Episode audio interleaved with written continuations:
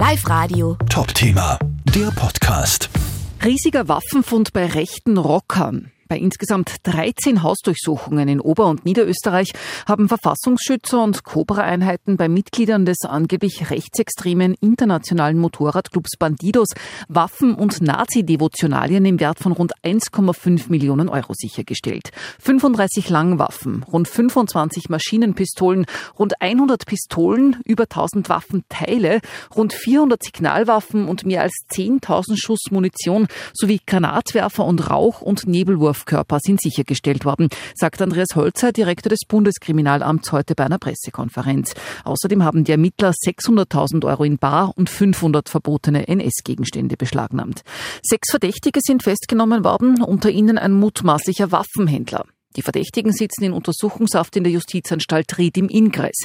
Die Festgenommenen gehören sogenannten Outlaw Motorcycle Gangs an, deren Mitglieder sich großteils aus dem rechtsextremen Milieu zusammensetzen sollen.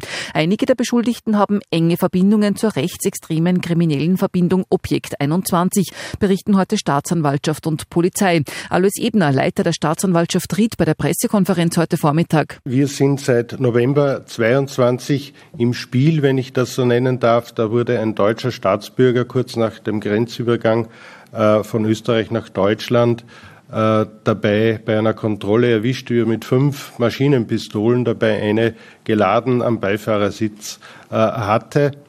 Der wurde dann natürlich festgenommen und sitzt in der Justizanstalt Traunstein noch immer in Untersuchungshaft und wird dort ihm der Prozess gemacht.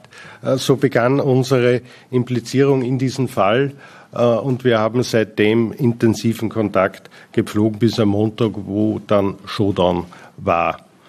Äh, der Kontakt führte auch zur Staatsanwaltschaft Traunstein, wo wir Rechtshilfeersuchen hatten und auch mit dieser äh, Erkenntnisse gewinnen konnten.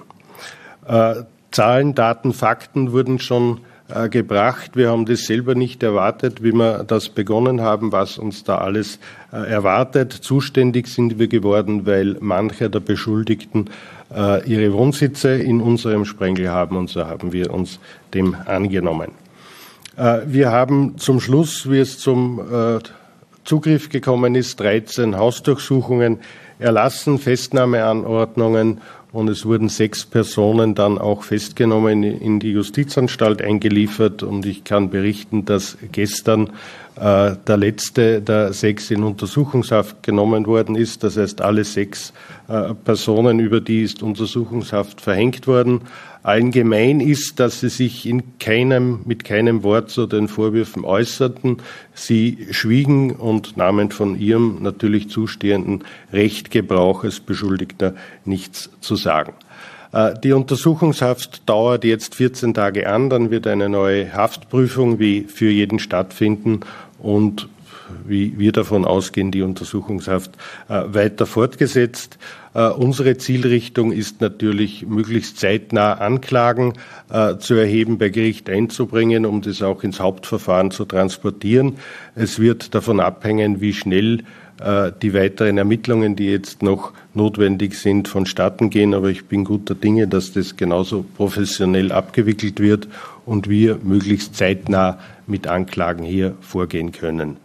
Die Strafrahmen, die wir für die Delikte äh, haben, reichen von einem bis zu 15 Jahren Freiheitsstrafe, wobei die hohen Strafdrohungen eher im Suchtmittelbereich angeordnet sind. Hier muss aber noch dann zusammengerechnet werden, so ist es im Suchtmittelbereich, welche Mengen an Suchtgiften verkauft worden sind, um zu diesen ganz hohen Strafdrohungen zu kommen. Die Ermittlungen sind noch nicht abgeschlossen. Die bei den Hausdurchsuchungen sichergestellten Datenträger werden erst ausgewertet. Live Radio. Top Thema, der Podcast.